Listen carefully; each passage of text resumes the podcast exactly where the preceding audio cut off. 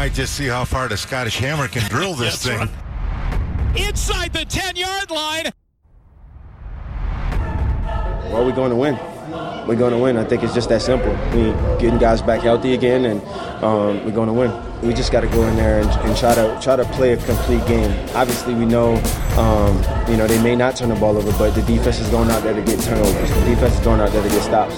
You know, as an offense, regardless of what they've done at def- as a defense, we're going out there to score points. We're going out there to control the game a little bit, um, take the ball out of 12's hands, um, and as special teams, we're going out there to make plays.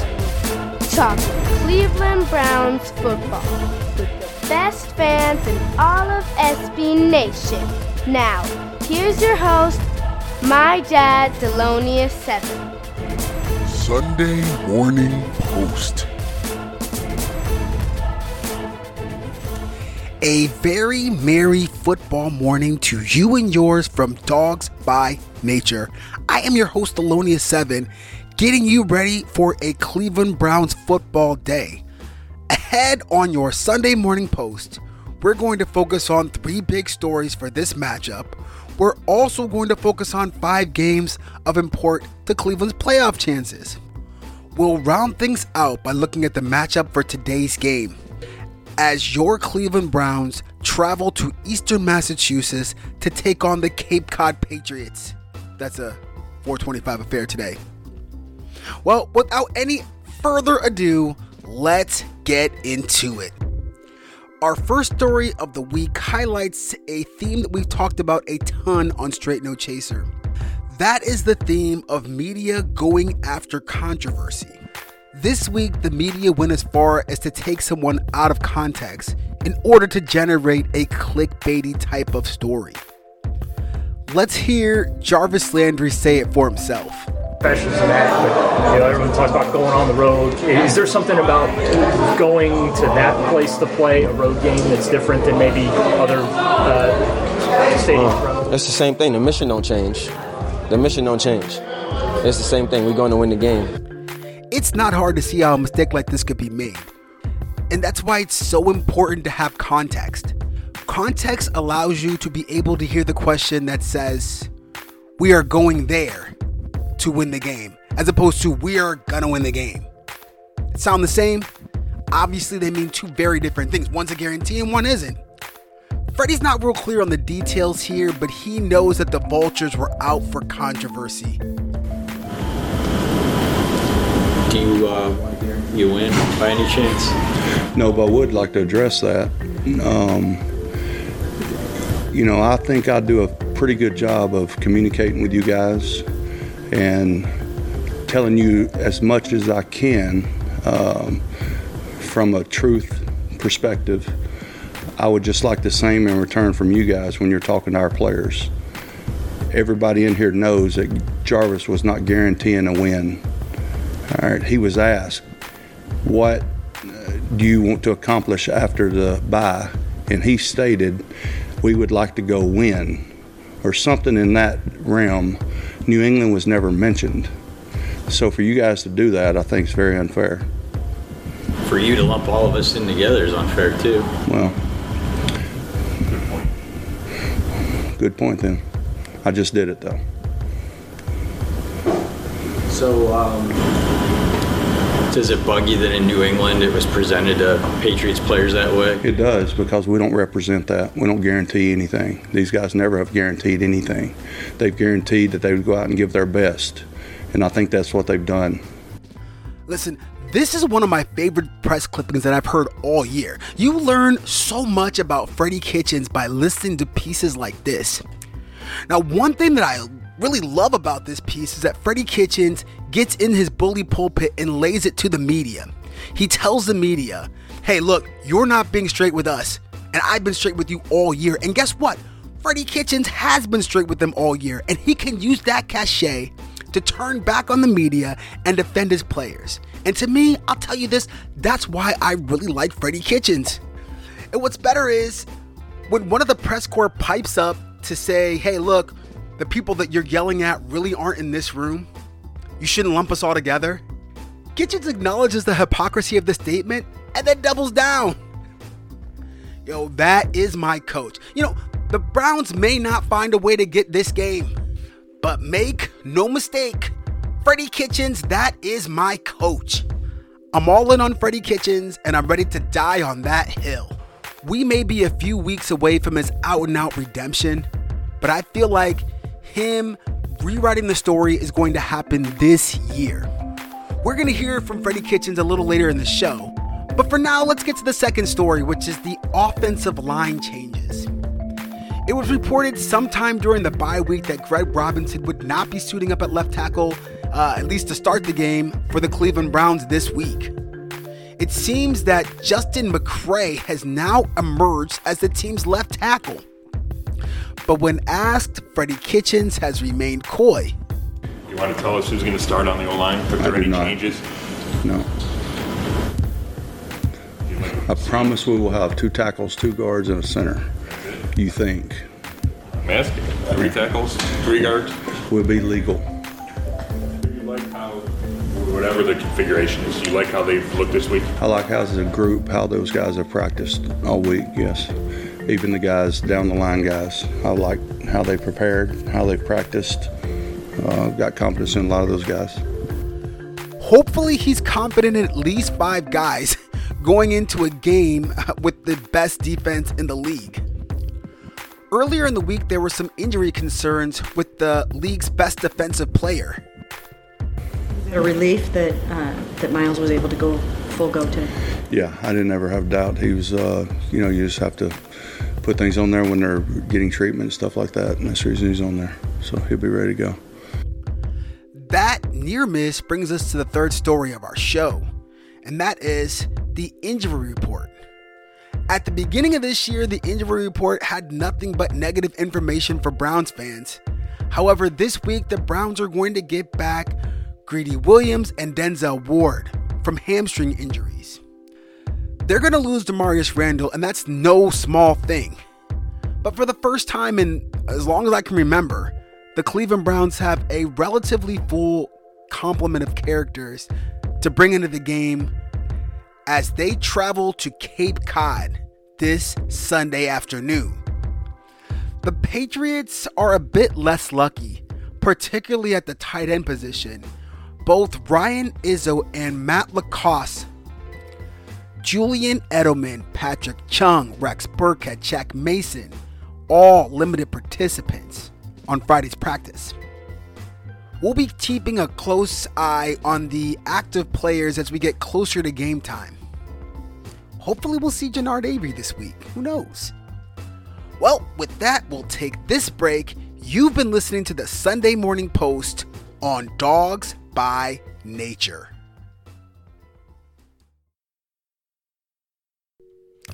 It's time for the Focus on Five. Every week on the Sunday Morning Post, we look at five games of import to the Cleveland Browns and their playoff aspirations. Up first, the Southeastern Indiana Bengals travel all the way across the pond to take on the Los Angeles Rams at Wembley Stadium. That game's going to have a 1 o'clock Eastern Time start.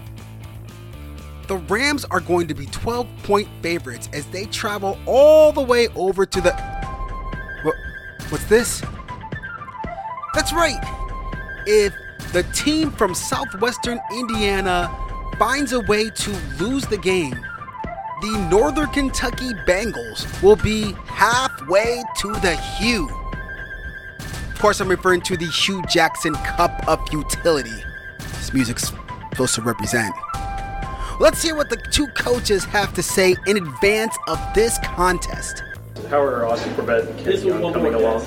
They're coming along. You know, it's it's a little bit more difficult when you just look at the way that we've had to kind of practice right now. It's hard to truly evaluate them from a physical standpoint. You know, this will really represent the first opportunity since last week that we are able to physically get guys out there, um, do some work where you know they seem like they're picking things up mentally, uh, but it has been such a you know there's been a, so much going on in a short period of time. I think that's going to be a process that we're going to be patient with. Hey, Sean, uh, do you view this London trip any differently than any other road trip, or does it kind of disrupt? Disrupt the flow of the season in any way? How do you how do you tackle it? You know, I, I think you know it's something that we just deal with, and, and you know the, the Bengals have to go through the same thing. So for us, I think this team is well accustomed to just adjusting and adapting.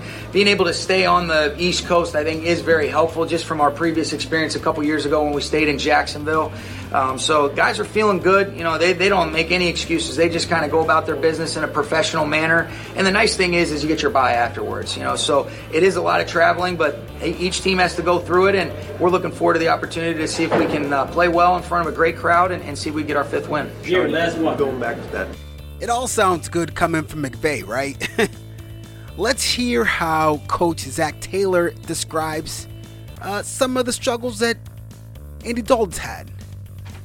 Know, Andy's, Andy's kind of struggled to get into games, you know, various games. So why do you think it's taken him a while to kind of find consistency and rhythm? I wouldn't say that it's always Andy's fault. I mean, again, he's he's the easiest person to blame. Um, you know, it's uh, you can look at various reasons for the starting drives in the last couple of games, and you can say that a couple other people could step up and do their job better to make make it easier for him. And so again, he's he's always going to take responsibility for it. He's going to take the blame. That's that's part of playing quarterback. Everybody understands that. But again, it's it's all eleven being on the same page and helping him. Usually, the seam in Cincinnati's position doesn't fare so well, especially across the pond. That's why I'm going to go with LA to cover here, and I think fairly easily. And I think the Bengals continue their course towards immortality. Well, the second game on our Focus on 5 has us traveling to the greater Allegheny region, where there will be a contest on Ketchup Field between the Dolphins and the Southwestern Pennsylvania Steelers. That's right, the Bengals have some competition in their pursuit of the hue. The Miami Dolphins are also going to be out for immortality. Should they fall in this contest, and I'm actually hoping that they don't, but should they fail, they'll sit at 0 8 with little hope for this year, but a lot of hope and draft picks for next.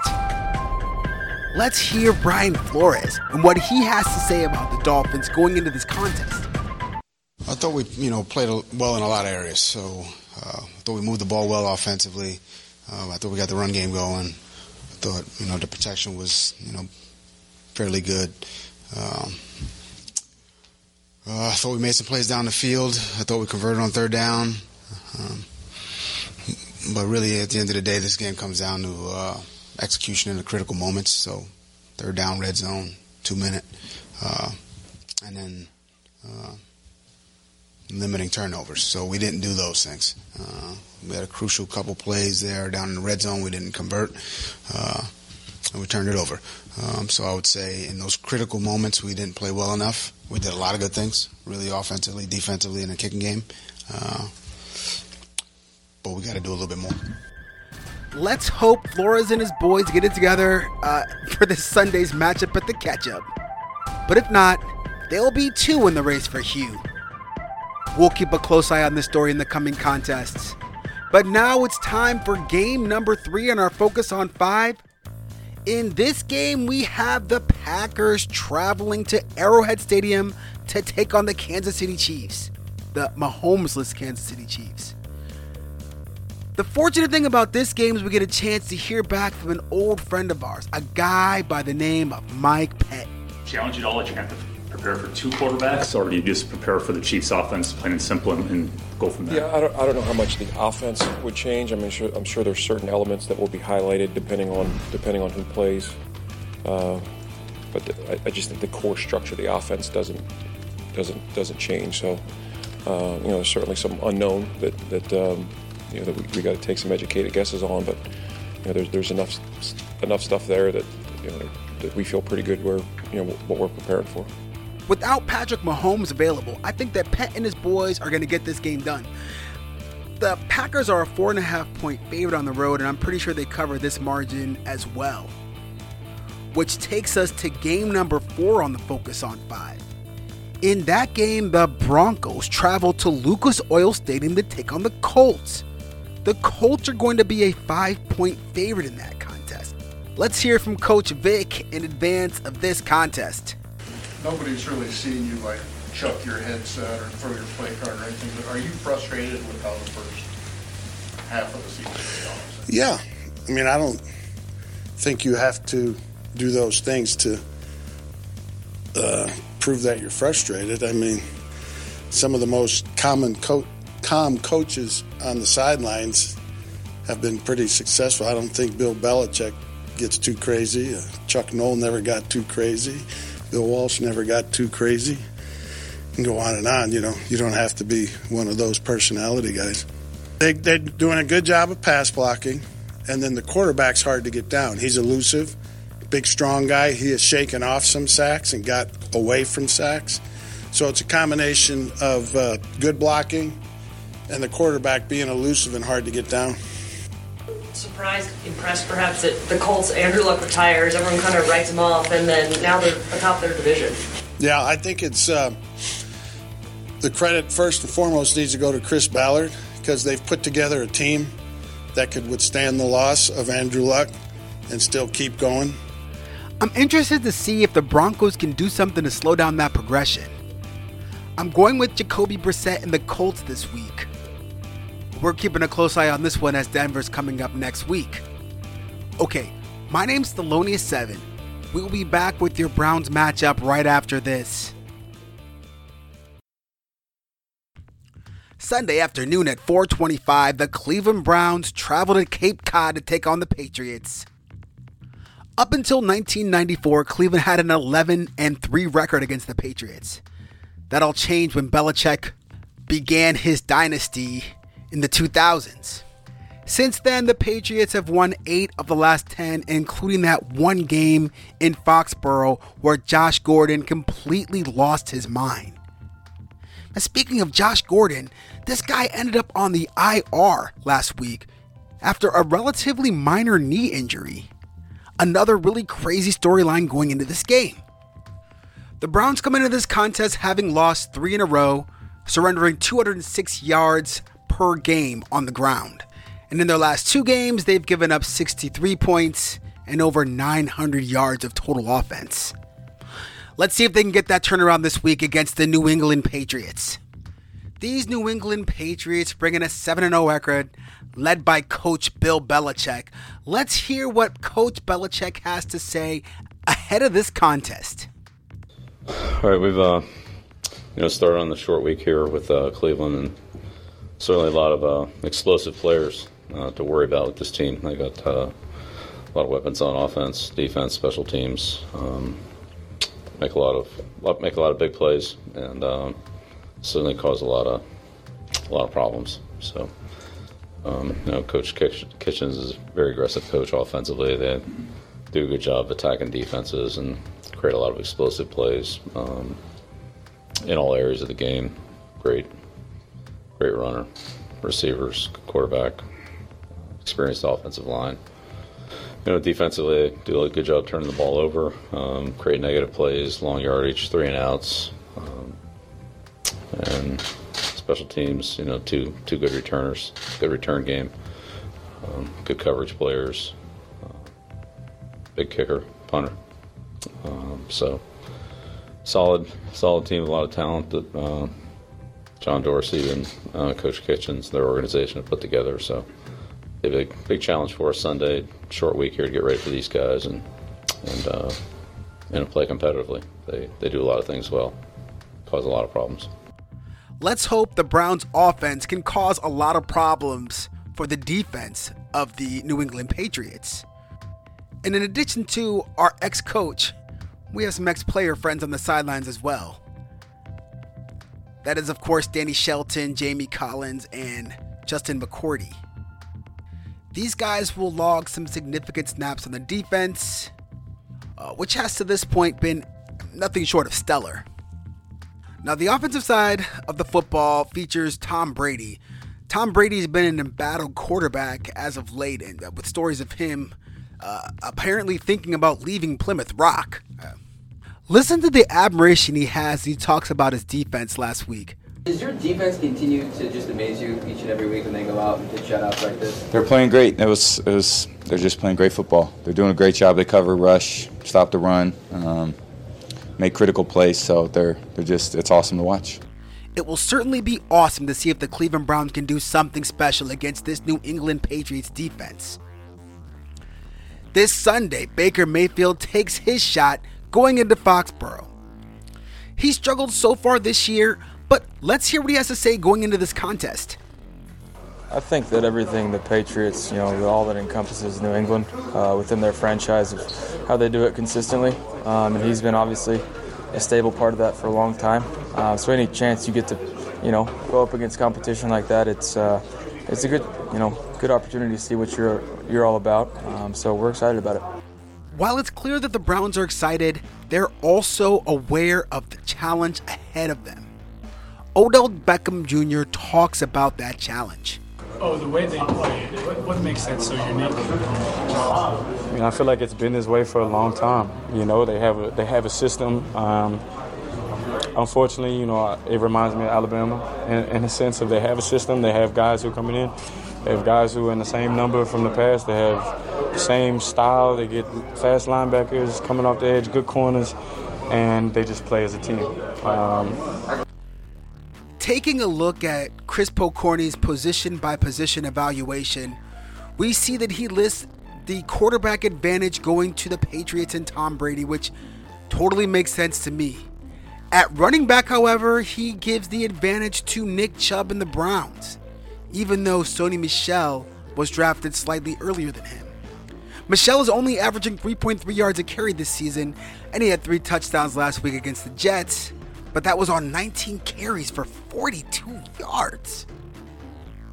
At wide receiver, the Browns also have an advantage as there are a lot of moving pieces and parts going on with the New England Patriots. This week, the Browns should finally welcome to the field Rashard Higgins and give him an opportunity to see the field for the first time since game one. Pokorny lists the offensive lines as being even in rank, and it's hard for me to think anything about the Browns' offensive lines until we see who's going to be suiting up at right tackle, correct? Eh, I guess we're going to see this Sunday. Now, on the defensive side of the football, it looks like it's going to be advantages all around to the Patriots. Even though I don't think there's any player on the Patriots who's better than Myles Garrett. That defense, top to bottom, with the linebackers included, certainly has an advantage over what Cleveland is going to go with this Sunday. Now, let's get to the special teams situation. The kicking game for the Patriots is a little bit scary. They have Mike Nugent, who's 3 of 4 field goals and 12 of 13 on extra points. He's no Gostkowski, and that's why I feel that Pokorny is correct in suggesting that the special teams play should be even on Sunday. And now let's get to the prediction for this game. So far this year, I have a record of 4 and 2 picking the Cleveland Browns. I was wrong on the Titans game and I was wrong on the 49ers. But I think this is the worst kind of a trap game for New England. I think that 10.5 points is way too many for them to have.